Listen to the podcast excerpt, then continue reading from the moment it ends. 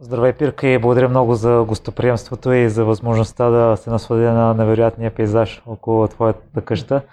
Ние си говорихме по телефона преди да се видим и ти спомена, че рядко слизаш до София.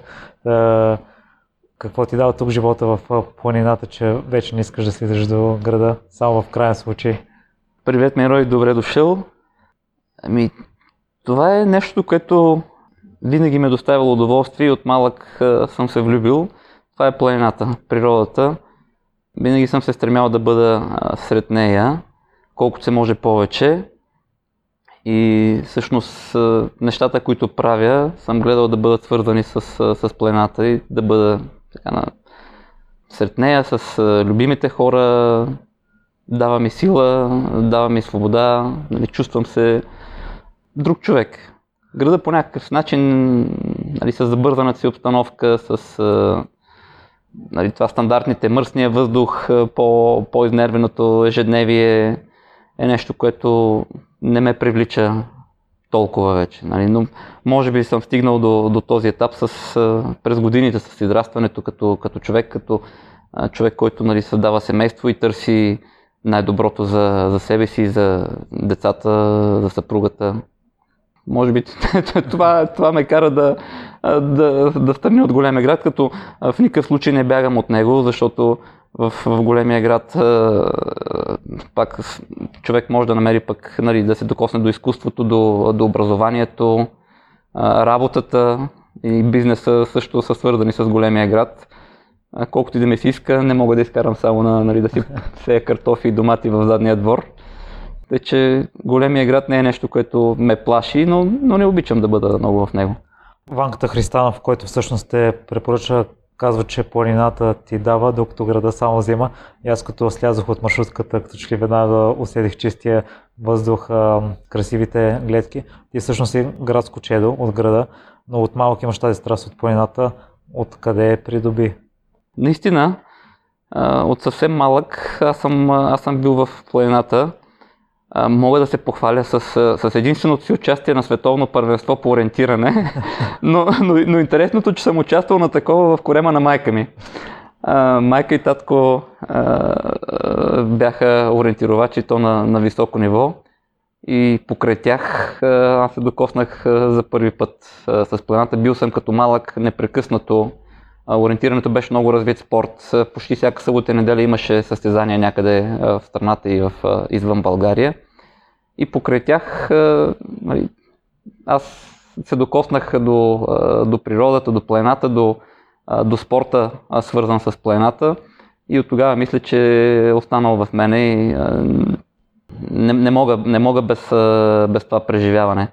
Имах късмета, след като, нали, след майка и като ме вкараха в, в тези среди, да се докосна всъщност до първите ми треньори по ориентиране, които освен треньори по ориентиране бяха и много големи планинари. Първата ми треньорка по ориентиране Благовеста Аврамова с, с съпруга Аврам Аврамов. Това са имена, които са оставили своята следа вечна в българското планинарско движение, в алпинизма, в ориентирането.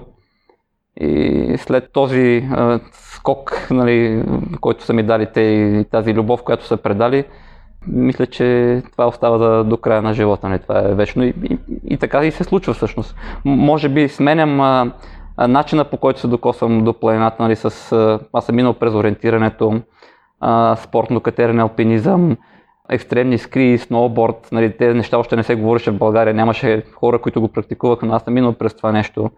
В момента бягането, ултрамаратоните, нали, скайранинга.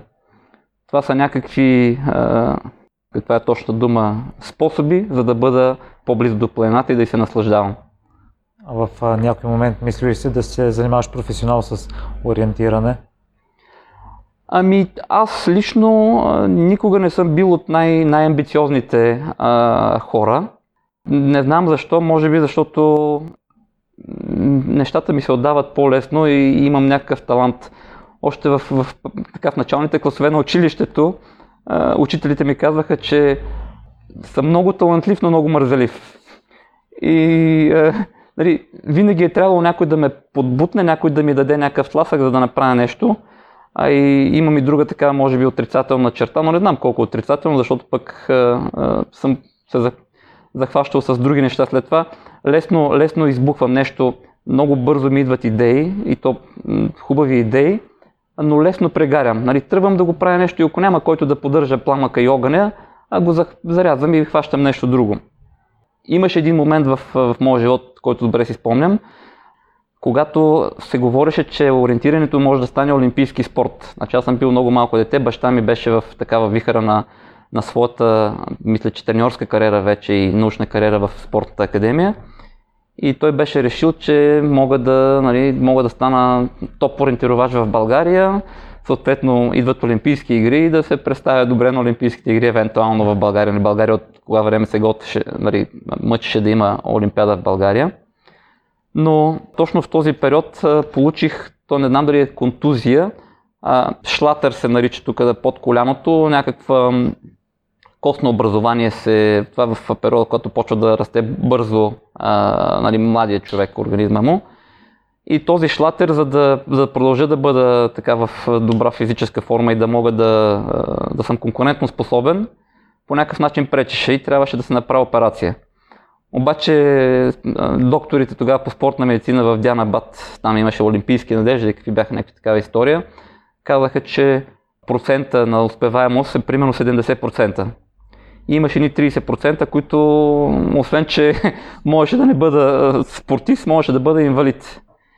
И баща ми много така, явно наделя бащинското, не е желанието да, да правиш някакви суперзвезди и да тормозиш детето си и каза, прави каквото искаш. Мисъл, забавлявай се, прави го за удоволствие, не си поставя някакви такива цели, които биха могли да ти навредят на, на тебе като човек и на, на бъдещето, като нормален живот. Нали.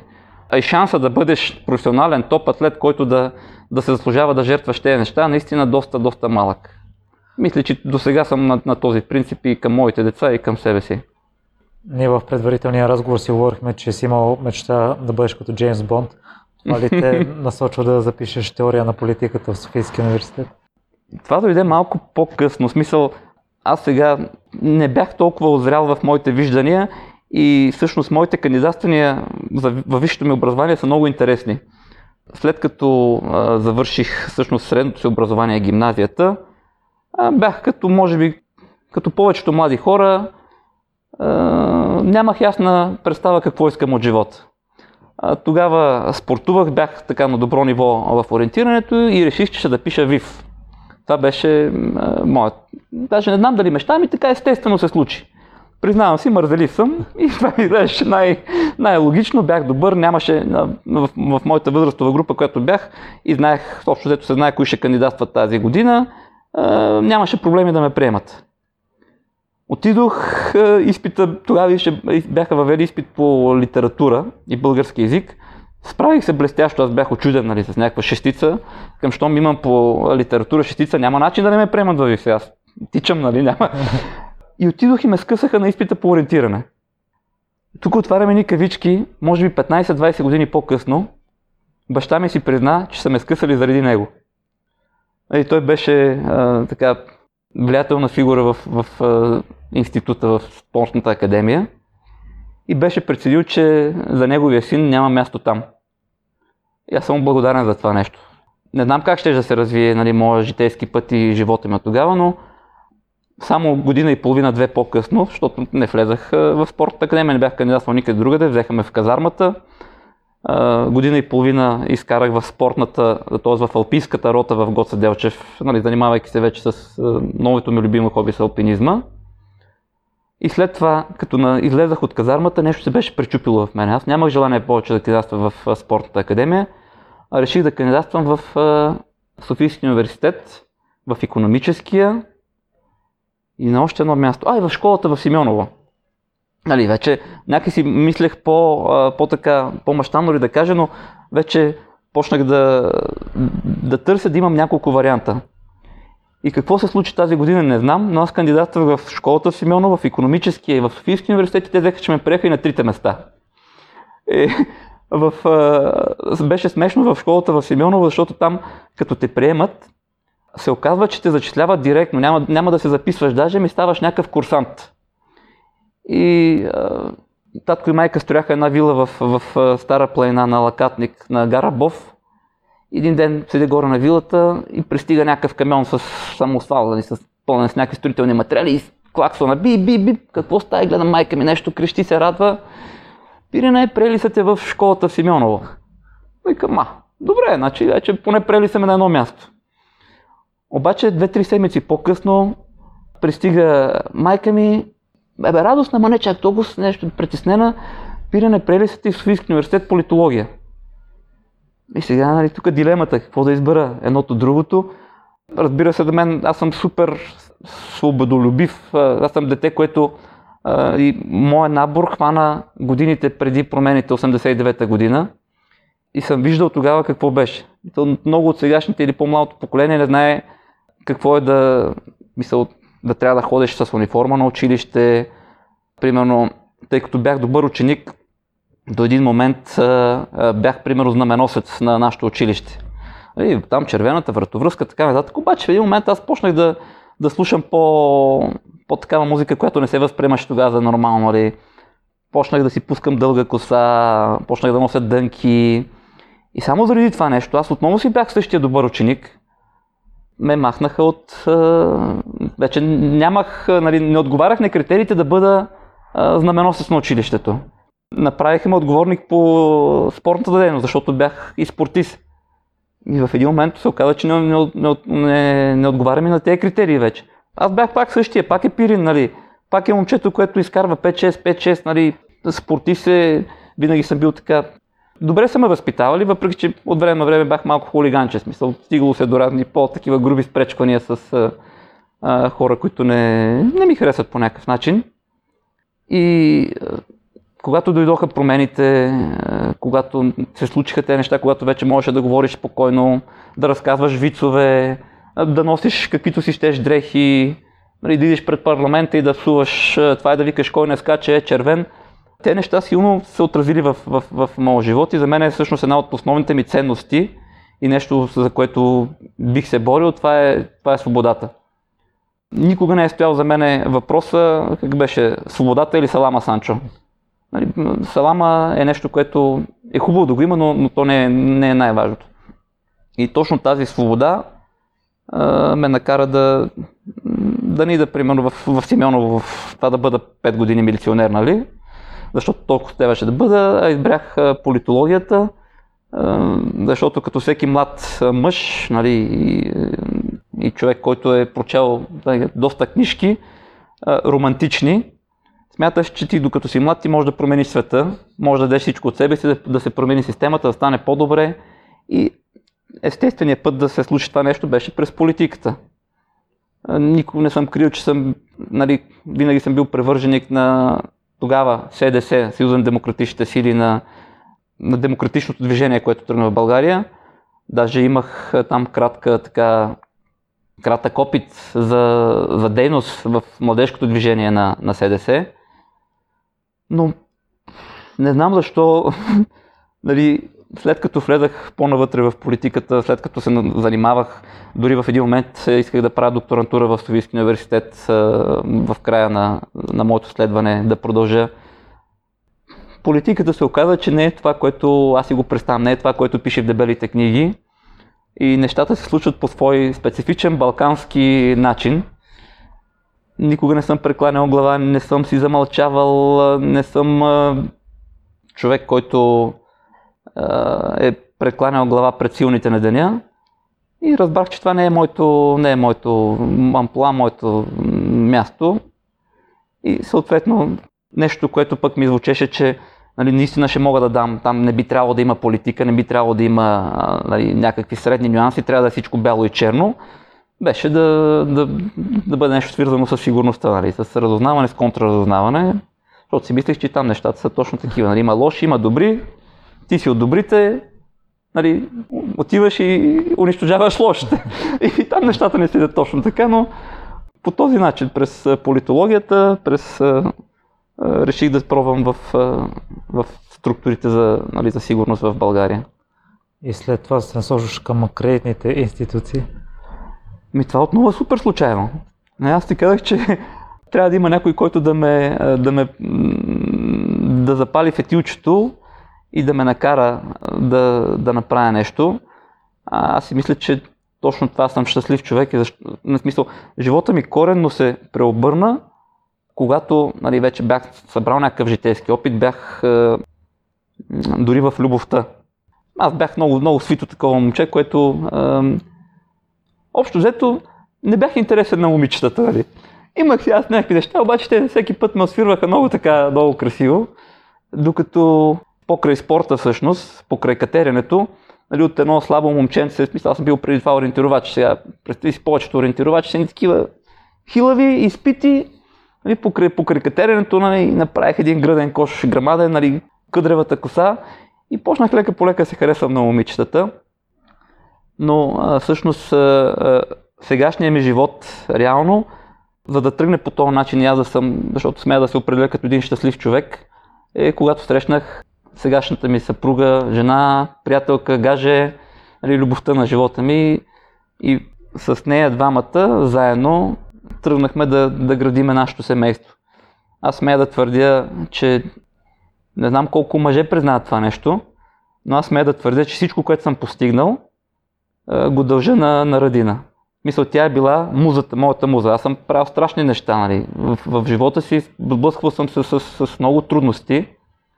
Когато тя е била до мен и когато ме е подкрепила, аз съм преодолявал всичко.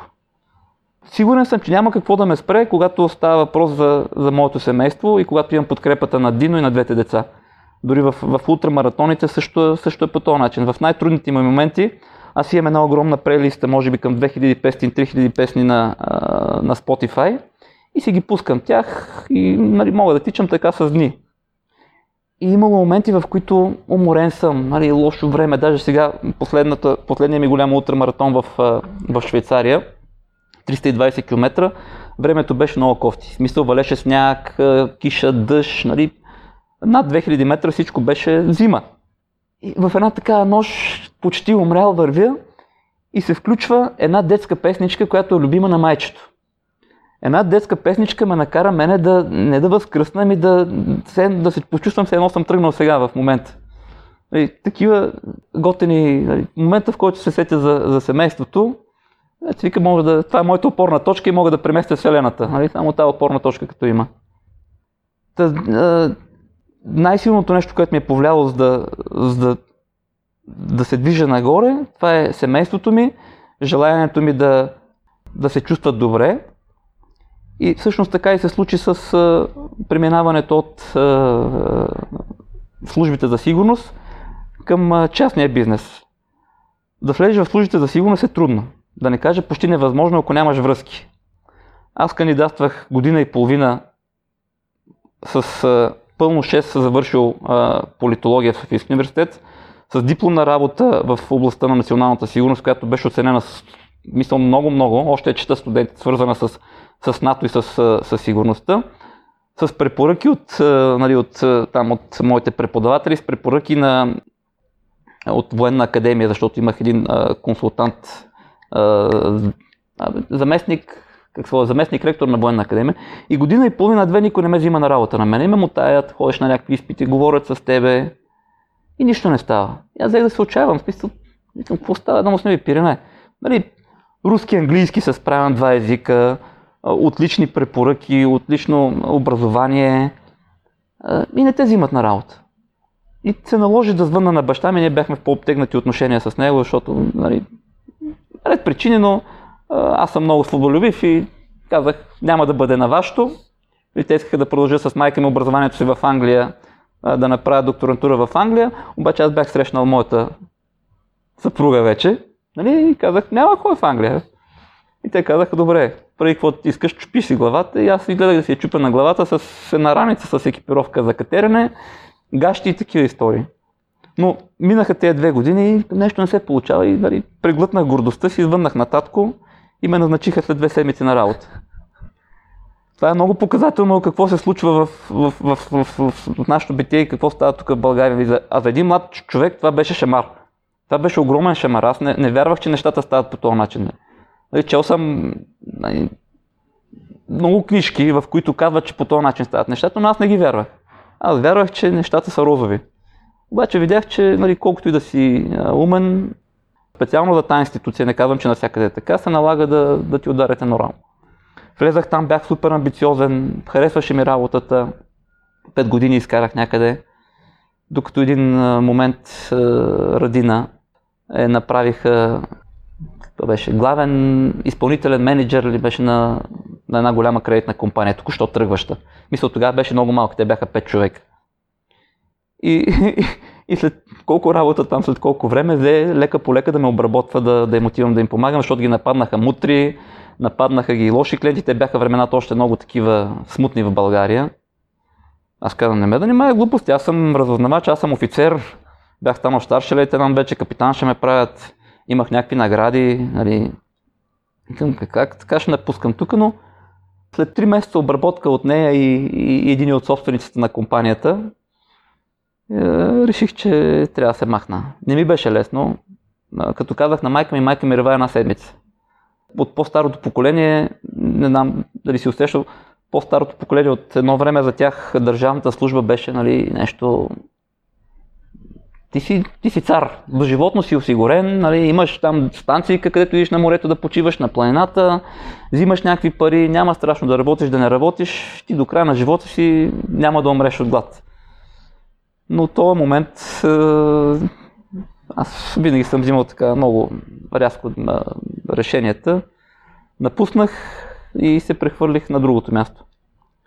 Като тук имаш един стъписващ момент между аз винаги си имам голямо самочувствие, че съм човек така общо взето с добра обща култура, съзнание, умения, но след 5 години работа в, в, в системата на МВР тогава, аз в един момент отидох в частния бизнес, срещнах се с невероятно интелигентни, умни, находчиви и предприемчиви хора и може би първите месец-два аз къде съм попаднал? Ще мога ли да отговоря на, на тяхните очаквания, нали, на това, което те очакват от мене? Защото наистина нивото беше страшно, страшна разлика в скока. Но толкова ми трябваше месец-два, за да видя, че всъщност нещата не са толкова страшни, че имам знанията в мене, че имам потенциала да се развивам, но трябва да, да, да продължа да се развивам и да, да почита малко, да, да приложа, бе да се притеснявам това, което зная вече. И нещата тръгнаха. Там, там изкарахме колко 3-4 години с Радина. И както много пъти се случва в, в частния бизнес, в един момент се стигна до момента, в който не ми стигаха парите. Смисъл, мислех, че заслужавам повече пари от това, което ми дават. И пак така рязко един ден отидох, поисках повече пари, те ми казаха, че, че няма ми дадат повече пари. Аз казах, добре, довиждане. Но само за да ти иллюстрирам колко беше, колко, какъв дивак съм така, защото аз знам, че съм си дивак. В този момент ние с Радина бяхме на върха на компания от 2500 човек. Значи от, от нашата работа, от нашите решения, тя беше а, главният оперативен менеджер, аз бях шеф на правния отдел. По това нали, гръмко име беше скрита сигурността. Занимавахме с фирмена сигурност, фирменото контрадознаване, работа с проблемни клиенти, работата с външни фактори, които застрашаваха фирмата, нали, мутри, други организации. Тези двама човека, два служебни автомобила, секретарка, нали, ти се чувстваш, нали, ти си бог на върха си. Покрай теб се говори за някакви суми, за милиони. Нали, там един от собствениците искаше да... За какво работиш? Той каза, че ще работи 5 години, за да изкара пари да си купи билет за първия полет до Марс. Това беше неговата мечта. И само, че този човек все още работи. Може би си е купил 5 билета за Марс, но той все още работи и всеки ден е в офиса. Нали? Въртят милиони, да не кажем, може и милиарди да въртят, но те продължават да работят със същи, не знам, нали? някаква... Парите явно омайват. Парите обсебват хората и ако не спреш в един момент, ти ставаш до животен роб. Аз мисля, че успях да избягам от това нещо. Но в, да се върнем, нали, в този момент аз казах майната му на всичко това. Аз съм и прахосник на всичкото отгоре, добре, че е Радина. Имахме, може би, спестени около 30 000 лева. И казах майната му. Аз се махам. И казах на Дино, Дино, аз няма работа с тези хора, обидиха ме. И на другия ден жена ми каза, аз се махам. Викам, Дино, какво правиш? Имахме вече едно детенце. Нямахме заеми никакви, нали? Все пак от, нали, от две високи позиции в, нали, на много висока компания вече. С... Не казвам, че парите бяха лоши, за България бяха окей, но не бяха окей за това, което аз давам и знам, че давам на тази компания. Иван ми беше пряк конкурент. Иван беше нали, на другата голяма компания, той беше на върха на тази компания. Лошият човек. И тя обаче каза, че прецени, че не може да, да остане да работи, а за една жена с, с малко дете, нали, предполагаме второ дете, стигнала на такава позиция в, в бизнеса, втори шанс не знам дали ще ти дадат или, или ще го имаш този шанс. Обаче тя прецени, че са отнесли лошо с мене и заряза всичко това нещо. Нали, бях, а, бяха и дали нова кола две седмици преди това. Две седмици преди това на нея бяха дали нов служебен автомобил. Нали. Карахме страшни коли и тръгна. И аз си казах, щом жена ми прави това нещо за мен, няма начин нали, това да не е нали, поредно доказателство, че тази жена е за мен, че това е човека, който е, ме подкрепя, който ме обича и аз съм човека, пък, който ще дам всичко от себе си за нея, за нашите деца, да вървиме напред. Защото бях свидетел на, на, на много хора, които разбиха семействата си, подмамени от блясъка на, на парите, на, на служебното положение и на това, че много хора зависят от тях. Оказва се, че парите и властта са, може би, най-големите афрозидиаци. И когато човек не е, не е стабилен а, психически, когато не знае какво иска от себе си, или когато мисли, че, нали, да знам, може и с по-малко самочувствие и с нещо, че той почва да, да тръгва по този криве път, който аз не, не, го, не го уважавам и не го приветствам. И съм щастливец, че вече 46 години, с Дино сме 20 и няколко години заедно. Аз съм с, с тази жена и пак ти казвам за пореден път, всичко, което съм постигнал, съм сигурен, че го дължа на съвместното ни съжителство. Защото иначе мога да лежа по гръб, мога да си гледам телевизия, нали? мога да си харча а, парите, мога да ходя по, по мацки и така нататък, но това е една празнина, която няма ми даде нищо. И в този момент ли ви дойде идеята да основете семейна компания за кредити отново? Ми да, да, трябваше да се издържаме с нещо. Трябваше да се издържаме от нещо. Бившите ни приятели и съдружници, те винаги са, са, са ме обвинявали, че аз съм откраднал бизнеса от тях. А наистина тогава имаше а, две или три компании на пазара. Ние всъщност сме една от най-старите компании на пазара. Но то се случи от само себе си, без да съм го замислял. Единственото нещо, което а, исках тогава, значи тогава бях още млад и глупав. Защо поисках повече пари? Защото от малък си мечтая да имам голям джип. Не знам защо. Нали? Обичам да ходя по планината и исках да взема едно чудовище, огромно, чисто ново, с което да мога да си го карам. Не знам, искал съм да имам голям джип. Нали? Много така премиум клас джип. И направих сметка, че ми трябва примерно 1000-1000 и колко лева. Тогава това бяха много пари. Нали? Сега пак не са малко пари, но тогава бяха много пари за, за вноската на, да го взема на лизинг. И казах, а, на ванката компанията, знам каква, какви пари взимат и човека на моя пост какви пари взима. А той не знаеше аз какви пари взимам. Аз знаех много неща за тях. Викам, а що ме така, значи аз трябва да взимам повече от него. Им казах на моите шефове, те бяха умни хора, умни момчета, не знам защо, обаче решиха, че имаха такава политика за да държат доходите. Не бих казал, че бяха ниски за България, но, но, но вече компанията, 2500 човека бяха на работа.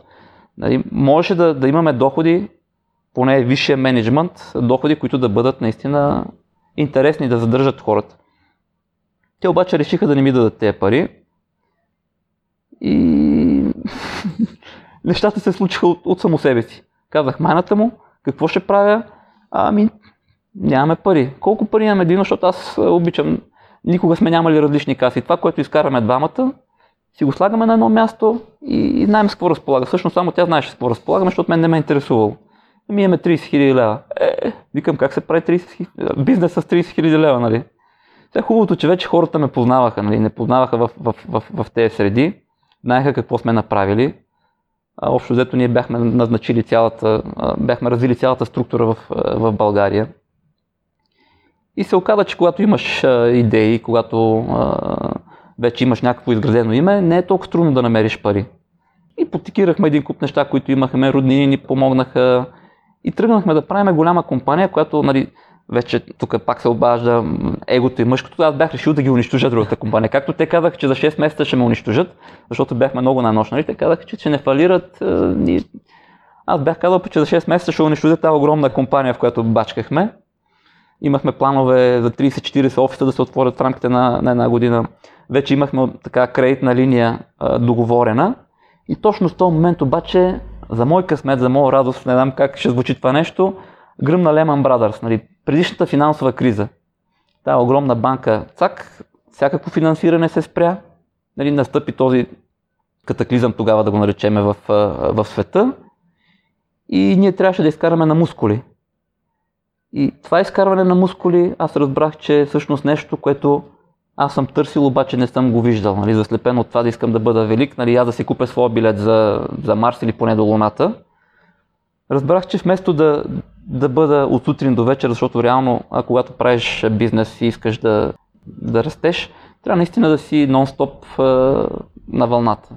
Постоянно трябва да се бачка, постоянно трябва да търсиш нови, нови продукти, да се развиваш. Времето супер динамично, нали, тогава вече беше назрял в мене момента, в който искам да бъда баща за втори път. И почнахме да отлагаме. Чакай, сега сме много зле, има криза. Доходите ни се свиват. Не знаем какво ще случи, защото наистина предишната финансова криза с това, което се случва в момента, тогава е розово. Нали, в момента сме много по- по-тежко положение целият свят след нали, локдауна с COVID проблемите. Но в един момент казах, Дино, до кога ще чакаме, кога ще станем по-добре? Кога ще мине тая криза? Нали, може, тя може да продължи 5, 10, 20 години. Аз искам да имам второ дете, не ме интересува. Не ме интересува, че има криза. Ще измислиме нещо, както сме живели като студенти или като млади гаджета, нали, с маргарини, мед и хляб само, пак ще живееме така, но аз чувствам, че в момента трябва да имаме а, второто дете. Аз, аз, нещо ми липсва в живота.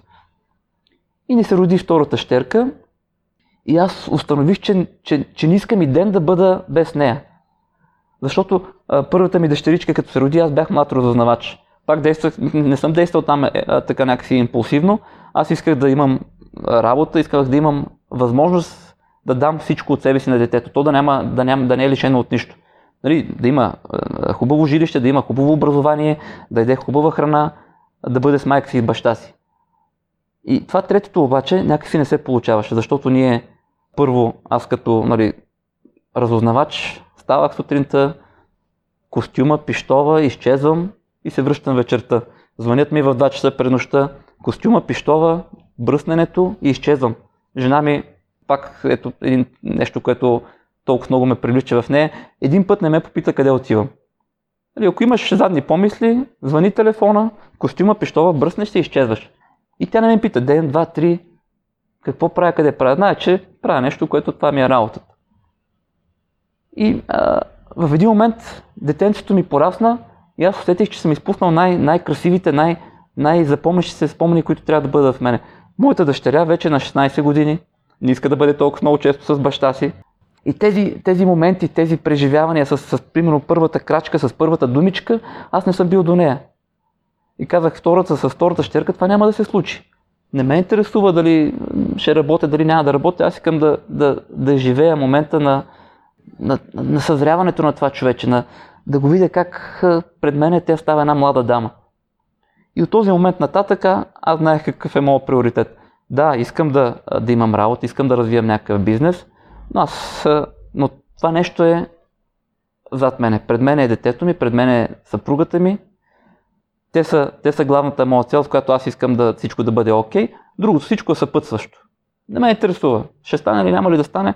Въпросът е да живеят тези моменти, да ми е приятно да са те да са осигурени. И демек, аз във всичко и в спорта, и в бизнеса го правя с цел да бъда със семейството си и то да бъде окей. Okay. Когато отивам на ултрамаратон някъде, аз отивам със семейството си. Много рядко ми се случва да съм без тях. За първи път тази година на Канарските острови отидох самичък, защото а, почна COVID пандемията и Дино прецени, че и, че не искат да дойдат. Нали. Беше платено всичко там, нали, полети, бунгала, но пък аз имам безрезервна вяра и това е майчинското чувство. Нали. Това е друго нещо, което пак установих много по-късно. Когато ми се появиха моите деца, чак тогава разбрах какво какво е било отношението на майка ми и баща ми към мене. Нали, защото като си по-млад, като нямаш, много има сблъсъци нали, с родителите, с поколенията, като станеш баща обаче чак или майка, разбираш какво са направили тези хора за тебе. И всичките неща ги правя с тази, с тази цел. Ултрамаратона е една голямо приключение, една голяма екскурзия за моето семейство. Взимаме ги, отиваме някъде, аз отивам, троша си там главата, нали, пъшкам, викам, финиширам, но не ме интересува дали съм станал първи или съм станал последен. Аз съм си направил приключението, бил съм заедно с съпругата ми, с, с децата и това е нещо странично, което ме зарежда мене, лично за да бъда по-силен като, като мъж, като баща, като човек, който върти някакъв бизнес. Пирка, кои са основните принципи на предприемачеството, които научи заедно с семейството, защото наскоро нашето семейство, историята все още не е завършила, mm-hmm. но като че леко си изпатихме между бизнес с приятели, баща ми е един негов колега. Част от предните ми гости споделя, че не е желателно да правиш бизнес с приятели, защото не познаваш човека в работна обстановка и е по-хубаво обратния процес. Първо да работите заедно, след това да се сприятелите и чак тогава да направите бизнес. Напълно подкрепям това нещо. Аз имам горчив опит в стартирането на, на, нашия, на нашия бизнес. Стартирахме го с, с наши приятели. И то много близки приятели когато стартира бизнеса и когато бяхме най-зле, когато нищо не се знаеше какво ще се случи, ние бяхме супер консолидирани, супер целеустремени, насочени и, и работихме напреде. И, и всъщност бизнеса стартира и тръгна много добре. В един момент обаче, когато нещата изглеждаха супер окей, бяхме на печалба и то на печалби, които не съм постигал в следващите години, взехме се разминаваме. Не знам защо се случи това нещо нали, всеки, всеки, има, всеки има някаква гледна точка, но аз съм много, а, как се нарича, може би холеричен тип или аз бързо избухвам, когато не ме оценяват. Имам високо мнение за себе си, но, но мисля, че пък а, реално оценявам способностите си и това, което заслужавам да, да, да получа, да кажа или, да, или трябва да дам. И точно тук някъде се разминахме с, с тези наши партньори и приятели. И видях тогава и друга такава черта в, в, в, в себе си, която осъзнах, че за моето семейство, за, защото аз, аз ти казах, нали, семейството не отпреде. Аз съм готов да направя много, много неща, които не бих направил в, в, в нормалните ми отношения. Нали, защото в, имаше момент, в който нашия бизнес беше заложен на карта. Или, или. И от едната страна елито беше моето семейство, от другата моите приятели. За съжаление не успяхме да намерим така, как да нарека, някакъв а, среден път и трябваше да стигнем до, до, до крайни мерки, в смисъл да се хванем до гушата, за да успеем да се, а, да се спогодиме. Може би, не може би, наистина по-добрия вариант е хората в процеса на, на, на бизнеса да стигнат до, до, взаимоотно, до приятелски взаимоотношения и да продължат да ги градят тръгвайки от... А, а след това съм отказвал, между другото, да правя бизнес с, с приятел. Точно поради тази причина. Най-добрият ми приятел, говорихме в един момент и му казах, имах един бизнес, който го продадох а, и търсех човек. Даже казвам, искам да продам или да подаря. Бизнес, който тръгнах с, с голяма идея, докарах го до добро ниво, смисъл в интернет, примерно, в, в Google, като штракнеше по тези ключови думи, които го интересуват, то продаваше. Той беше на първо място, не можеха да повярват конкурентите ми, защото един приятел ми даде така идеята а, друг. А, но, но ми мина мерака. Оказва се, че много време, мисля, това беше проблема, че трябваше много време да му отделям, за да, да го движа този бизнес. И казах, този бизнес искам да, да го махна. И този моят приятел каза, айде ще го, ще го правим заедно и казах, а не искам. Ето ти го, Нали, дадох му, в смисъл, буквално му го, му го прехвърлих без да, да, да искам нищо от него. Първи каквото искаш с него, но аз не искам да се занимавам с това нещо. А с Радина някакви пречки има ли сте покрай развитието на бизнеса ви с кредити? ми, не, не, не, не по-скоро тя е доста по, как да не кажа, доста по педантична от мене и иска нещата да вървят много, много подредено, с а, много ясно очертани а, алгоритми на работа. А, аз винаги съм, съм движен от едно нещо, като в мен, в началото ти казах, нали, че съм малко мързелив. Винаги търся максималната ефективност. И обичам много процеси, които за мен са, са излишни, да ги неглижирам. Идва моменти обаче, в които се оказва, че тези процеси може би е било хубаво да, да, да бъдат спазвани, но те се случват на 2, 3, 4, 5 години, мине някой на проверка и минали на подобно нещо се оказва, че трябва да, да се фърлят много усилия, да се извади тази информация или да се види какво, как се е случвало. Ако се беше движело нали, строго така, по алгоритмите, които са описани, могат да се случват и по-лесно нещата. Но, но аз искам нещата да бъдат много по-лесни, много по-елементарни, за дори в, в нашата компания самите алгоритми на работа са супер изчистени. Имаме една дебела книга, нота Бене сме си я кръстили, още от предишната компания, която ние с Дино сме я създали, за цялия бизнес. От А до, до Я, какво, как се случва и, и това не е само на нашия опит, а на, на опит от а, голяма чуждестранна компания, всъщност, която първа почва да развива този бизнес в световен мащаб. Пак така, нали, моя гордост с помощта на фирменото разузнаване, успяхме да измъкнем а, всичките тяхни процедури, нали, беше преведена на български след това беше изчистена от е, това, което ни, трябва. Вкарахме нашите неща, но тя е огромна. Наистина, за всичко, което се сетиш, е, може би за всичко, нали, може да отвориш вътре и да прочетеш. Но за мен е голямо губене на време. Има го, там е, нали, карам колегите преди да ми се обадят по телефона да гледат да разлистят да видим какво сме измислили въобще не се мъчи да, да помня всички процедури, които има или как трябва да се постъпва, защото е описано наистина. Но аз обичам по-лекия, по-лекия вариант, така, когато, особено когато работиш с хора, които са добре обучени и знаят какво да вършат. Имаме хора, които са с нас от 12 години вече. Нашата, нашата компания мисля, че стана 12 години. Те работят от самото начало с нас. Минали сме много, много трудни моменти, в момента пак изживявам един труден момент за всички е така, но аз съм спокоен с тези хора. Разбираме се на един телефонен разговор.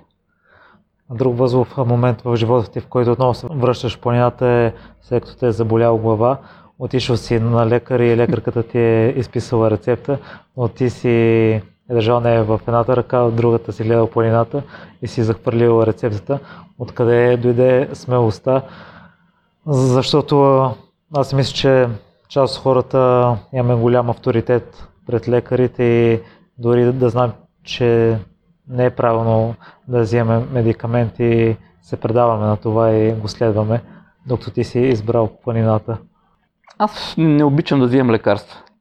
Аз не обичам да вземам никакви добавки, които да ми помагат по някакъв начин.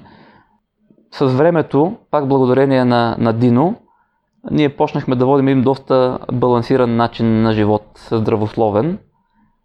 И това, което съм на мнение, че това, което поемам като, като, като храна ми е достатъчно, за да си набавя всички необходими али, за, за едно нормално а, човешко развитие живот неща. Та, тогава, може би пък и на, на самочувствието, нали? аз съм мъж, аз съм млад, как така ще ми дадат лекарства – имам, имам едно място в планината, което за мен е като моя храм. Нали, аз, аз не съм вярващ, но когато ида в планината се чувствам точно като в храм. И това място е Маловица. Района на, на връх Маловица, това е, е люката на български алпинизъм. За мен това са, може би, едни от най-красивите а, върхове. А, когато ида там, там съм направил първите си крачки нали, в, в, в катеренето. Когато ми е тежко нещо, Отивам и правя, имам си едно кръгче там безумно, нали, което не се препоръчва да се прави от така средностатистическия турист. Аз отивам и си тичам там. Е, едно кръгче, което като направя това кръгче един ден, аз съм изчистен, аз съм рестартирал компютъра, изчистил съм си главата, знам какво трябва да направя. Случвало ми се е, и в при бизнес проблеми, и в проблеми, примерно с Дино веднъж се бяхме скарали нещо. Отивам там, планината ми говори, не знам как, как да го обясня. Нали? Така, не, не, съм, не съм някакъв вярващ, не вярвам в разни окултни неща, в, в духове, в такива истории, но идали в, на, на това място, аз а, ставам друг човек. Мирявам се, виждам, виждам грешките си, нали, виждам а, какво трябва да направя, виждам, че трябва да се извиня примерно и, и, и продължавам напред. Това е моят лечител. Наскоро четох а, една мисъл на Чаплин, ако не се лъжа, и той беше казал за най- най-добрия доктор, нали, смеха, семейството, приятелите, добрата храна, природата. За какво да, да давам пари за, за лекарства, след като а, наистина мога да излезе след природата, мога да видя близките си хора, които а, ме, ме обичате, ме зареждат с енергия. Сега с бягането пък виждам толкова са усмихнати хора, нали, толкова даващи позитивна енергия и някакви емоции. Много, много, много лесно го правя. Нямаше почти никакво замислене в мене. Хвърля го това нещо. Имаше ни няколко месеца, нали, докато успея да, да махна, защото наистина ме болеше главата тогава, не знам какво беше там. Не си премерих кръвното, защото тя каза да си меря кръвното, аз казах не ме занимай с глупости. и гледах и почнах да тичам.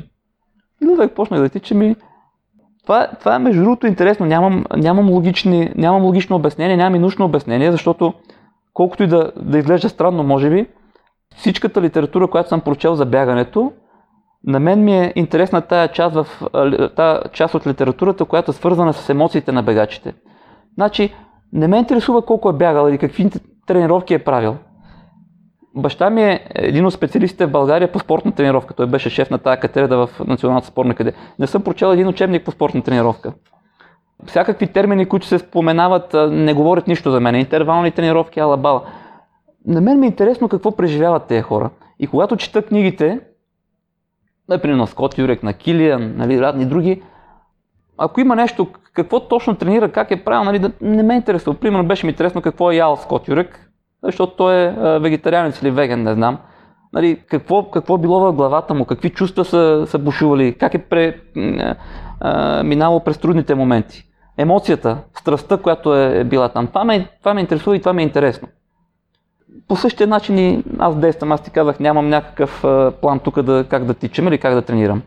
Обаче по някаква незнайна за мен причина ми се получава. Нали, отивам, миналата година имаше парадокс отидох на едно състезание в, в Русе, Русенски лом каньон Крик и не се интерес... аз не, не помня между другото маршрутите. Много хора считат нали, за... И то реално е така най-вероятно.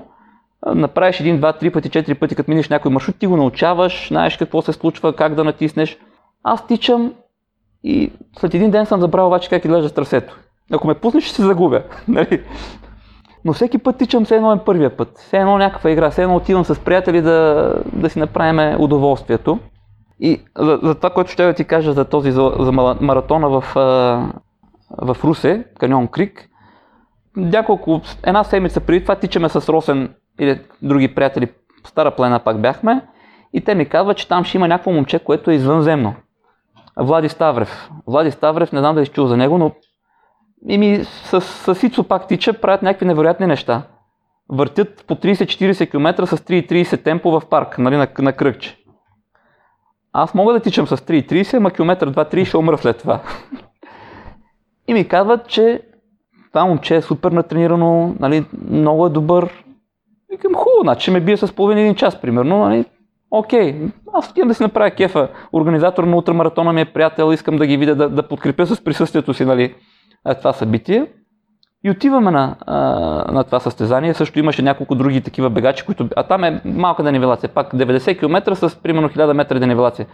Супер не е мой тип. Аз обичам много тежки състезания с изкачвания, спускания технично. И в един момент се оказа, че аз го победих. И случи се нещо. Той имаше проблеми с, с яденето, повръщаше и така нататък. Отивам на това състезание и аз го бия. Нали. Всички ми бяха казали, той ще направи половин един час най-малко, не се притеснай, може да се бориш примерно за второ, за трето място, въпреки че там ще е трудно, защото трасето е равно, не си бърз. Аз отивам и ставам първи. И с моите тренировки. Значи не, не всичко е в тренировките. Нали? Без тренировки няма как.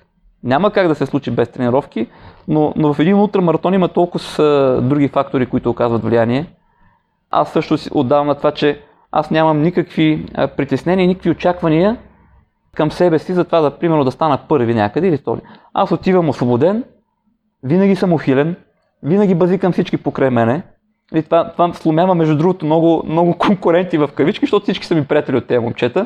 Примерно 90-100 км един го боли едно нещо, друго боли друго нещо, появява се пирин и му се хили, как си, какво правиш, нали? Аз никога не тичам като ме боли. Заболи ли ме нещо, аз спирам. Не, не, не взимам обезболяващи, не взимам някакви хапове, такива штороти, защото го правя за удоволствие. Преди 2-3 години, друг пример ще дам, в Гърция на един ултрамаратон 260 км тичаме и съм втори. Пред мен тича едно младо момче, което го виждам, че няма да издържи на това, което се мъчи да направи. Беше 10-15 минути пред мен, настига го на, на пунктовете. Млад юнак, нали, много нахъсан, но нали, съдейки по моята форма и как се чувствам аз и виждайки него, знам, че той ще зададе багажа. Обаче на 121-122 км на изпускания получих някакво възпаление на надкосница. Едни много гадни болки тук в, в е тази част на, на краката на надкосницата.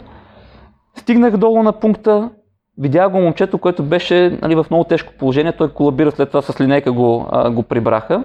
И казвам, пичове, аз спирам. Ама се хиля нещо. Викам, много ме болят краката. И те, как бе, Пирин? След вас са на половин час е третия човек. Момчето го виждаш как е, то още не го бяха нализали с линейката, ама много е зле. Към не мога, болят ме краката, бе хора, как? А те ме гледат, нали, пак такъв някакъв сехилен, нали, малко марлушен, сега в крайна сметка, нали, можех да стана първи. И спрях. На другата година отидох и станах първи. Втория знаеш на колко часа беше след мене? На 8 часа. Вторият човек, който финишира след мене, беше на 8 часа след мене. Ако бях продължил миналата, нали, предишната година, един месец ме, е, имаше рехабилитация, защото имаше някакви тук възпаления. Един месец е, рехабилитация. Говорих с, с хора, които разбират от това нещо и казаха, ти си можел да продължиш. Нали, ако глътнеш един хап, не е смъртоносно. Нали, това нещо няма да, да умреш от него, но примерно рехабилитацията сигурно трябваше да бъде 3 месеца. Какъв е смисъл, бе, хора? Да се услокатя нали, 3 месеца, аз да съм инвалид или да куцам, след като мога да спра, дал съм всичко от себе си, аз грешил съм нещо. Там имаше няколко фактора, не знам какво се получи, нали, че се получи това възпаление. И окей. На другата година се върнах и станах първи. Доволно, без никакви болки, без а, някакви проблеми, нали, такива, които да са...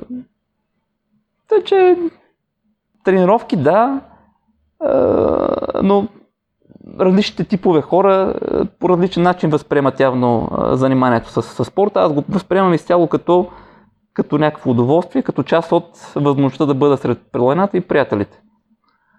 Ако се получи, получи. Ако не се получи, нали, усмихвам се и отивам следващия път. Може пък да, да стане. Ти много умно подхождаш с дистанциите, като постепенно увеличаваш, докато си достигнал до твоята любима между 260 и 300 км. Защо точно такъв тип състезание предпочиташ? Еми, тук, тук сигурно оказва влияние и това, че все пак нали, човек го блазне да, да се представя добре. С годините, нали, мисъл, колкото така, по-възрастен ставаш, а, издръжливостта е качеството, което придобиваш и може да бъде развивано и е по-добро в тебе. В смисъл, няма как аз да пробвам да се състезавам с момчета на по 20-30 години на бързина. Може да има как, но ме мързи.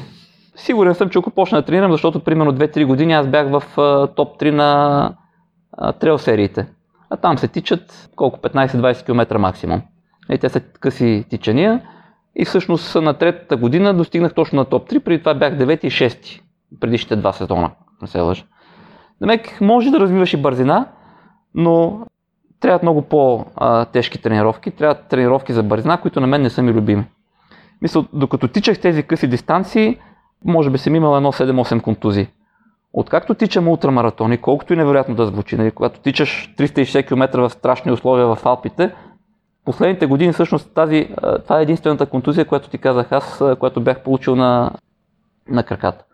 Тичаш нали, с едно темпо, което явно тялото се адаптира, натрупваш опит и наистина, колкото и невероятно да звучи, въпреки че а, мисля, че аз съм си разговарял примерно с Божо, Бошката е невероятен човек, който аз много харесвам. Мисъл, всъщност, ултрамаратоните, когато аз тръгнах да правя, Боже вече вече на върха на, на славата си и много ме кефеше как подхожда към, към, към ултрамаратона, какво е мисленото му, какво е верото му за, нали, за, за чистия спорт. И едно от неговите неща, които той ми е споделял е, че той също, ако не прави нещата на всяка цена, ако го заболи нещо, спира. голямо чудо. Нали, какво ще ми се смее някой, че съм спрял, нали, или че съм, не съм направил нещо. Бошката има самочувствие, аз също имам самочувствие, нали, не, не ми пречи да, да спра. И когато го правиш наистина с, с удоволствие, без болка, нещата стават, по мое мнение, много, по, много по-готини. И препоръчвам на всички, които са говорили с мене, защото а, не, не е логично, аз не виждам да, да тръгваш да правиш ултрамаратон, да си непрофесионален атлет, да го правиш за удоволствие и в кавички уж за здраве и да тръгваш примерно с петаолина, аналгина в това и да, и да, и да, ги, да ги пиеш тези неща, за да завършиш. Нали, кой ще ставаш световен шампион, ще ставаш, не знам, първи. Ти искаш да завършиш само, а се тъпчеш с някаква химия, която нали, няма логика, ти, ти ще навредиш на себе си. Ако ще ставаш първи, втори, айде, нали. И на мен ми се е случвало, нали, като аз не, не взимам само храня с естествена храна по, по състезанията, но примерно сега за, за Алпите си бях взел 5 гелчета, нали, уж максимално най-добрите, въпреки че там като погледнеш вътре пълно с буклуци. И в Алпите на, на Swiss Peak, след като възкръснах, защото имах някакви проблеми в началото и на последните километри след мен се появиха 3-4 човека да ме гонят. И аз си помислих, че това са хора от моята дистанция. И напъвам, напъвам, аз, аз моята сила е в, в, в втората, даже третата третина, да кажем, на, на тези дълги дистанции примерно след 200 км аз почвам да се движа по-бързо, отколкото в началото и почвам да изпреварам много хора. И напъвам, напъвам и се обръщам по бърите и гледам те са след мене. Викам, а тук не може, това не е истина, няма как да стане. И ударих едно гелче. Има ефект, има това нещо. Усетих, че наистина ти дава, дава ти някаква енергия, ама не бях така много удовлетворен психически от това нещо. Не? Нали. Даже второ гелче ударих след това, защото хората, които ме преследваха, се оказаха, че имат сапорта. Уж състезанието е забранено да имаш сапорт. А те взеха един дядо с една раничка да изчаква там и да им дава разни неща по, по това нещо. Викам, мале, те ще ме прибият. А се оказа, че са били хората на 170 км. Да ме каза, последните два пункта имаме съвпадение на маршрута, с, защото има и 170 км трасе. Те не успяха да ме настигнат те. Ма толкова си бях изкокоригал, нали, ти вече като си бягал толкова с километри, не мислиш много от главата си, в някакво друго измерение си а вече бях звяр. Истина там ставаш някакъв такъв звяр и само гледам те да не ме настигнат. Казвам, не. Какво значение има, като не съм първи? Аз мислех, че съм 40 и 50 и примерно някъде, защото се бях нали, доста забавил в началото. Се оказа, че съм 13 в крайна сметка. Но не е нещо, което нали, бих препоръчал на, на хората да правят. Може и без него на 100%. Нали. Тичал съм всички си други последните 3 години всъщност това ми бяха първите гелчета, които съм а, употребил. А като заговори за другите измерения, също съм чувал, че на състезание по бягане не е хубаво сапорт да ти е близък човек. Ти също си си изпатил, вече говори за с такава голяма любов за Радина и само на едно състезание ти е било сапорт и си се отнесъл недобре към нея след това си го осъзнал и повече не си повторил самата грешка, но по време на действието ти има ли някакъв шанс да го стопираш този процес? Ми, знаеш аз тогава, това беше, може би, още в началото да го наречем така на ултрамаратонската ми кариера, но вече бях придобил самочувствие. Става въпрос за Лаваредо ултратрел, едно много красиво състезание – преди това ще лъжа какво бях тичал, но вече имах няколко състезания, в които е, така се виждаше напредък и, и се виждаше, че моето тяло го приема много, много лесно това нещо. Може би всички ултрамаратонци минават през, е, през такъв етап и то е много такъв критичен, защото могат да те пречупи. Аз видях за последните 7-8 години в България как много талантливи е, бегачи тръгнаха към ултрамаратоните и в един момент е, се върнаха и тичат под 100 км или максимум до 100 км. Иначе дали 100 км е граница, която така лесно пречупва хората или малко по-нависоко, не знам, но наистина за мен тогава беше Лаваредо Ултратрел в този момент, в който имаш самочувствие, набрал си вече, бяхме една голяма българска група, може би 20 човека и повече бяхме отишли в Кортина Дампецо. Голяма еуфория, това е световно състезание с топ, елита на, на ултрамаратона беше там. И а, нали, тогава аз бях решил, чета книжките, а, нали, има сапорт. И Дино беше с а, а, Митко, а, на, на Митко Митков жена му а, Ирка. Ирка с тумбак, бременна, с нашата кола и те трябваше да не съпортват с Митака. Обаче нали, явно самочувствието ми изигра много, много лоша, много лоша шега. Тогава всъщност имаше едно момче друго, което спря да, да бяга. Сега той е в Англия, Пламен Цукев, който беше така, много добър атлет. Имаше второ място на Витоша 100, на други ултрамаратони в България, добри постижения.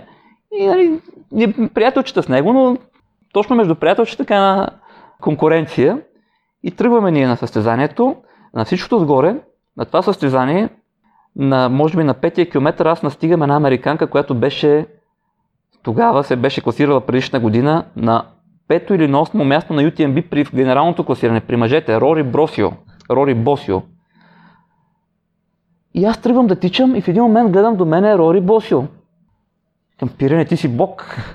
Нали, Рори се класира пета или осма на UTMB в генералното класиране, ти я настигаш тук на петия километър на, на, на този ултрамаратон. Изтичах 30 км с нея и умрях. нали, на 30 км аз буквално лазех на 4 крака, повръщах, нали, не бях на себе си.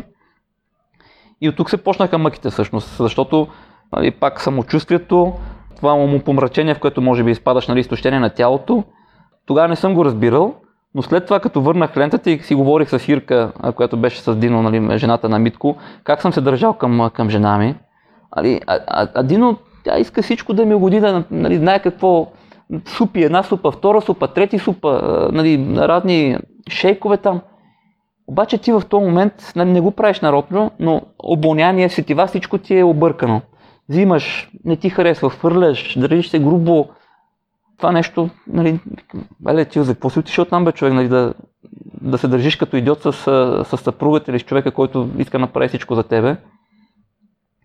И дълго време не, не, не, не, не съм правил подобно нещо, но вече може би с, с опита 2019 година, ако не се лъжа, да, 2019 година в Гърция, на това състезание, което ти казах, че първата година се отказах, а на втората станах първи, там на три пункта беше дидно с, с малката мищерка, с кемпъра, но Виж, вече по, по, по друг начин подхождах. Нали. Там в началото явно съм бил точно пак, нали, искам да съм много добър, да вървя напред, да ги бия. А, в този момент аз наистина си бях и натрениран. Моя дистанция 260 е км в планина. Супер се готвено се чувствах, те си ме посрещаха, целувахме се, хапвахме си. Нали, нямало е момента на, на тропане по масата и гледане лошо за да бъдеш, за да бъдеш така конкурентно способен, ако искаш да се бориш наистина за, за първи места, е хубаво да има съпорт, но аз много рядко нали, ето на това състезание в Гърция, защото е лесно достъпни места на три места реших да има. Примерно в Алпите, в тази луда се да накарам жена си, за мен е нали, по миналата година имаше един австриец, с който тичахме, неговата жена го съпортваше, всъщност помагаше на мене в един момент. И ние правихме 13 км преход горе през един ледник през билото, тя беше направила над 100 км за стигне от едното място до другото. И като ни разказва и показваше, беше снимала по какви пътища е минавала, то направо самоубийство нали, с тези коли по, уния, по пропасти. Тъй, че колкото толкова, като, като стане, стане. Нали? Радвам им се на хората, които си организират сапорт и такива истории. Но това е друго нещо, пък, което пак много ги... На мен ми е, ми е интересно, защото тичам аз, примерно, и виждаш сапорт. Там правят му масаж, слагат му раничката, пристигам аз, хапвам си, говоря си с, с, с хората, които са там, тръгваме и някой път се случва да ги бия и тези хора. Нали, виж колко по-малко усилия влагам аз, колко по-малко а, средства в, в смисъл, нали, всякакви, дали ще бъдат хора, дали ще бъдат финансови такива, които да... И пак се получава, и пак ми е интересно, но ако имаш съпорт е предимство при всички положения част от новите ти начинания отново сте заедно с семейството ти да организирате вие състезания. Откъде се зароди тази идея? Ами това е много интересно да ти кажа. Аз никога не, не, не искам да, да смесвам а, хобито ми с, а, с някаква работа, да го наречем. Защото това все пак е задължение. Това не е само като нали, нещо да вземеш да го направиш така. И затова и търсех формат, който да е максимално изчистен, мисъл да няма, да не, аз лично да не се чувствам задължен към тези хора, които са дошли на това състезание и те по някакъв начин да не ми се чувстват на мене. Затова нали, така го мислихме, че да няма стартови такси, да бъде максимално е, изчистено като, като някакви разходи. А всъщност нали, идеята ми хрумна, когато не затвориха тук половин година да не може да мърдаме от никъде. Всички си седят някъде, тичат си самички, не може да се видиш с, с приятелите. И реших да направя тук на кладница едно кръгче в такъв формат, който заимствах всъщност от тези бакярто утрите. И се получи много интересно, много, много различно. Нали, дойдоха към 50-60 човека, които бяха изненадани първо от много хубавото трасе. Нали, трасето наистина жестоко. Нито един човек не ми каза нещо лошо да има за трасето. Много, много разнообразно, много технично. От всичко, от всичко има тичане. А, а тогава и атмосферните условия в една нощ валя дъжд, всъщност нощта беше много така а, интересна. И това е нещо, което всъщност предизвика интереса да иска да направя това състезание. Сега и второ състезание искахме да направим, което всъщност трябва да се проведе след две седмици или колко се падат, три седмици. Но малко не подготвяме свари факта, че всъщност ако някой тича 48 часа, ще подобри рекорда на 48 часово тичане в България на Ради Милев. Аз пак ще да го направя така супер несериозно, нали? И так ще сложим там една, ще тичат. Аз, колкото да имам голямо самочувствие, винаги съм се радвал и винаги съм уважавал успехите на другите. И за да се, нали, да се бие рекорда на Ради, който го е направил, той в момента Ради е на 71 или 72 години, и все още никой бегач в България не му е подобрил рекорда. Значи трябва да бъде организирано по, по така, по-като истинско състезание. И най-вероятно ще отложа състезанието. Аз даже днес мислих да, да пусна една, защото говорихме и с други хора, обадиха ми се хора, които искат да подобрят рекорда. Обаче тогава имало маратон Пловдив, бил, бил най-хубавият маратон в България, аз на маратони не съм тичал, не знам, нали? Към окей, нали? И, и те, те искат да участват на това състезание и прецених, че издавам тайната, ще го отложим състезанието, аз ще говоря с тях кога е най-добре да се направи до година, когато нямат защото виж колко сме фокусирани в нещо, което харесваме. Аз не знаех, че има такива състезания кръгови, нали, които въртят примерно на, на, на обиколка от 5-6 км правят по 200, по 300, по 400. Те дни биха пак рекорда на Бакерт Удра в, в Штатите. Каква беше тази маска? Къртни Дал Уотърли, ще излъжа. Тя направи 470 или 80 км. И затова най-вероятно ще отложим състезанието, за да може да отдадеме и нашата почет към това, което е направил Ради а да дадем възможности на хората да, да тренират и наистина да пробват да, да подобрят това постижение. Ти да споделяш, че очакваш от българите да направят около 30 км на такъв тип трасе? Ами, трасето, рекорда на радио, ако не се лъжа, е 318 или 317 км. Абсолютно съм убеден, че ако дойдат най- най-добрите момчета, които тичат тези а, а, разстояния, и са достатъчно мотивирани да го направят, биха могли да, да подобрят рекорда. Какво смяташ, че не достига на българите, тъй като аз имам високо мнение за българските атлети, да надмина границата от 400 или дори да се борят и с рекорда? Ами, ви сега, аз Оне ден си мислех, като тичах тук лекичко, дали не е дошъл момента и аз да се пробвам на подобно бягане. За мен супер скучно е да бягам на асфалт и да въртя в кръгче. Но пък това е, е едно ново предизвикателство за, за психиката.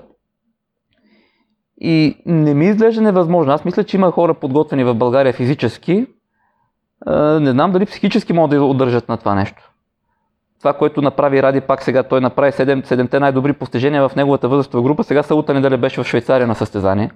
Значи този мъж на 72 години държи най-добрите постижения на, на 48 часа в неговата възрастова група, в 60 и 70 и над 70 години. Той почти не е спал. Значи 48 часа има две почивки по 7 минути и няколко почивки по 2 минути за 48 часа. Ето това не могат да направят младежите. Сега не знам дали да се боря към младежите аз, защото аз също държа много на безсъние. Но това, което, е, това, което прави Ради с тези, нали, с тези постижения, по някакъв начин почва да ме чувърка леко и мене и да се чудя дали не, не бих могъл я да се пробвам на подобно нещо, защото Тошко Димитров пък да тича 5000 км в рамките на 30 дни, там колко бяха дни, също звучи невъзможно. И също е някакси извън така пределите на нашите възприятия, но ето, Тошко го направи. И, и мнозина други мъже нали, от и у нас го правят. И какво, какво не ни стига? може би не, не ни стига популярността. Не, този, този спорт е първа почва да, да, да, да, да научаваме за него. Аз човек, който тичам ултрамаратони, само че нали, в по-друга такава ниша, нали, планински ултрамаратони, не знаех за съществуването на, на тези кръгови бягания. Или, или не съм се интересувал. Много бегло съм чувал, че това е с пренебрежение. Викам, какви са те, нали, тичат на асфалт. А всъщност не е така. И, нали, често задават въпроса, кое е по-трудно да тичаш на асфалт или да тичаш в планината? Ми, не мога да кажа с а, убеденост кое е по-трудно. Дали Витоша 100 е по-трудна или Пирин Утра е по-трудна? Първо сигнално реагираме да е как бе, Пирин Утра е по-трудна, нали? Пирин Утра наистина е страшен, страшен ултрамаратон. Нали, виждал съм много хора, бегачи, приятели от чужбина, които дойдоха да, да бягат в България на Пирин Утра и те казват, това е по-трудно от UTMB. Обаче Пирин Утра, нали, тръгвам, правя го, финиширам, Витоша 100, като се замисля, нали, обаче ще ми е трудно на мене. Нали, темпото, с което тичат момчетата на Витоша 100 и, и темпото, с което тичаш на Пири на утра, нали, различен начин на подготовка, различна... Имах, имах честа да, да съпортвам, т.е. да бъда пейсър на дизела, когато направи рекорда на, на Витоша 100, но не официално, нали, когато не тичаше на... Той си тича самичък, направи си някакъв евент и подобри на старото тресе рекорда. И аз тичах с Кирчо всъщност от Кладница до, до Студена. Той беше направил вече 20-30 км и трябва да ти кажа, че мисъл на, той държи супер равномерно темпо. Нагоре-надолу търчеше нали, по часовник. Ми, на, на, надолу и наравно му издържах. По на нагорнищата той трябваше да ми е пейсер и аз да, нали, да го настигам след това на спусканията. Мисъл, друг тип, друг тип, че много по, на по-високи обороти, без, без спирания по пунктове. Аз се славя с това, че като спър по пунктовете не мога да излеза. Нали. Базикът ме, че като влеза, след мене няма нищо за ядене. Всичко съм изял. Поговорил съм с всички хора на пункта, избазикал съм се с маските и тогава съм продължил напред. Но това е, това е, това е моята философия за, за удоволствието за преживяването от ултрамаратона. И къде слушателите могат да се свържат с теб, Пирка? Всички могат да ме намерят на, на всички състезания, които ходя. Имам някаква фейсбук страница, такава лична, нали, но това са, това са Messenger, Facebook. Много хора се свързват към мен, аз може би е хубаво да го кажа, за съвети за, за как да тренират или как да се подготвят. Не съм човека, който би могъл да им даде миродавен съвет. Нещата ги правя супер първосигнално и по усети. Моята цел е да се чувствам добре. Не мога да им дам съвет как да, да тренират, но това, което ти ми зададе въпрос, аз мисля, че не отговорих за, за постепенното навлизане в, в ултрамаратонските дистанции. За мен това е правилният път.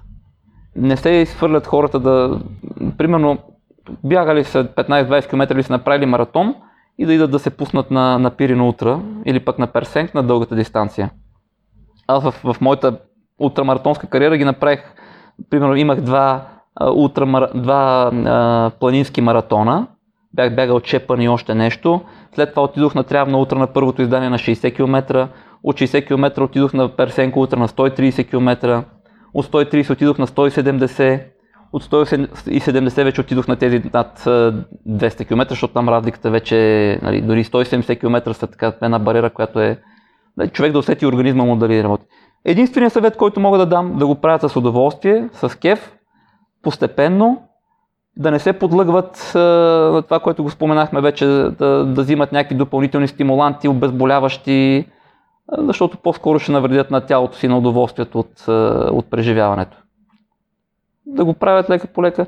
Сега, ако искат да стават нали, първи на някои от всичките наши ултрамаратони, едва ли ще им се получи с моята система. Нали, на, на тренировка, нали, система в много голями кавички. Но въпрос, въпрос на личен избор. Ако погледнат нали, в, къде ги водят, там в, в ИТРА водят нещата, всъщност се вижда, че може и така. Нали, имам няколко нали, и първи класирания, един куп второ, трето място, второ, трето място много. Но моята крайна цел, издавам се, е да мога да правя това, което прави Ради Милев. Значи Ради на 70 плюс години тича по 300 км а, рекорда на UTMB за най-възрастен човек е пак там 72-3 години, завършил обиколката на Монблан. Аз искам да подобря този рекорд. Ако успея да направя това нещо, ще съм супер щастлив. Демек искам едно дълголетие а, спортно бегаческо, другото е ала бала за мен. А в какво си се е провалил? Ами, какво да ти кажа? Споменах, може би в началото за, за любовните неуспехи в началото като младеж, нали? Но не, не е било нещо, което аз... Всеки провал е било някакъв урок. И то не, не, не възприемам провалите като, като нещо, което край света свършва. Ето за, за този ултрамаратон, на който спрях и бях подготвен. Ми, не, да, не, не, не станах първи, нали? даже не, не, не финиширах, но на другата година отидох и станах първи. Като отидох и станах първи, пък нали, защото всички обичат да правят някакви планове, как да се движиш, какво да правиш. Аз никога не правя планове, не знам трасето, само си правя план какво да имам за ядене. Друго, всичко как, както дойде, нали. И там ми бяха казали, Пирине, няма да тръгваш в началото, бързо ще внимаваш, ще проучиш конкуренцията. Ма точно този път пък аз се чувствах супер добре.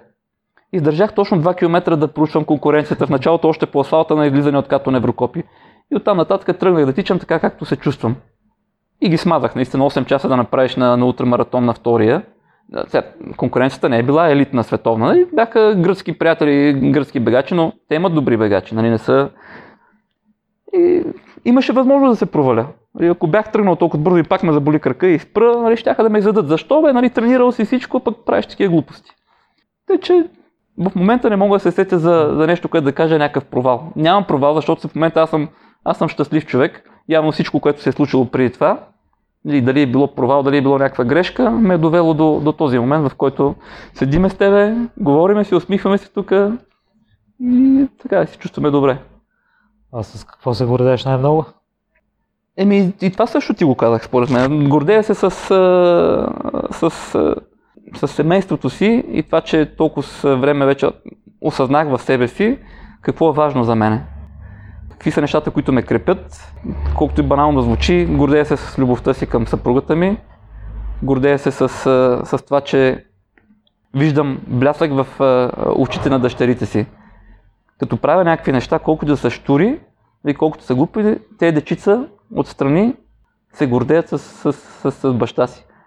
А няма нищо по-готино от това да видиш нали, блясъка в, в в, в твоето наследство, в това, което ще остане след тебе. Нали? Не съм Айнштайн, не съм някой велик спортист, не съм някакъв учен, който да остави на, а, на земята а, някакви супер неща, които са направени и измислени. След мен всъщност ще останат моите деца. И те ще продължат, ще продължат да живеят с тях. И това са нещата, които ме крепят, които съм, съм горд. Благодаря много за гостоприемство още веднъж и за отделеното време, Пирка. Пожелавам ти все така да поддържате здрави отношения за семейството и дълголетие в бягането и да подобриш рекорда на UTMB. И дано да се случи. Аз имах една луда идея, ма викам, май да нямате турмоза, защото освен, че видях, че ти си много добре подготвен, нали, затова е така си разучил нещата и аз се постарах да, да понуча нещо за тебе. И си викам сега, дали да не му се обади на Миро и да му каже, Миро, айде да направим едно по, по-различно. Но ме спря, защото си мислех, че ще имаш някаква апаратура. Иначе предложението ми ще да бъде да те вземем утре с нас сълта неделя и да тичаш по Пирин, да видиш, че планата не е страшна, напротив е много готино.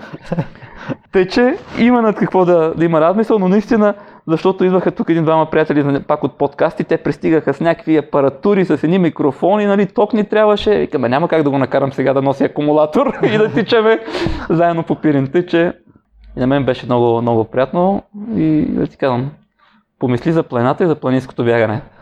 Добре, ще имам. Това е нова, нова крачка напред в досега с... Но, но аз като теб плавно подхождам към целите, които си поставям и една по една. И за момента не ме привлича толкова силно mm-hmm. планинското бягане и за сега съм го дал на по-заден план. Никога не е късно. Нали?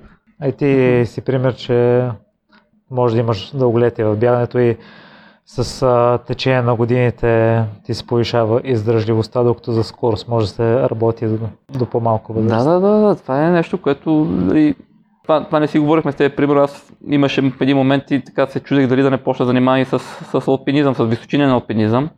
И там всъщност човек е в разцвета на силите си най- най- най- така, най-добри постижения може да прави след 40 години, между 40 и 55. Тъй, че ето може да станеш и височинен алпинист, нали? Въпреки, че не ти го препоръчвам. И, и знаеш ли защо? Това не е да сегнахме тази тема. И много хора може и някой да ми се обиди даже. Но с развитието на екстремните спортове се стигнаха до крайности. Аз ти казах, че за съжаление на, на двете ръце мога да ти изборя мои приятели, лични, с които сме били заедно, яли сме, тичали сме, гонили сме мацките, които вече не са между живите. И примерно има една световно известна компания, да няма да й казвам името, нали, която спонсорира екстремни спортове, която може да си направи частно гробище. Мисля, че взе да се прескача линията, в която а, нали, искаме да правим нови неща, искаме да правим свръх неща, които не са, а, нали, до сега никой не е правил.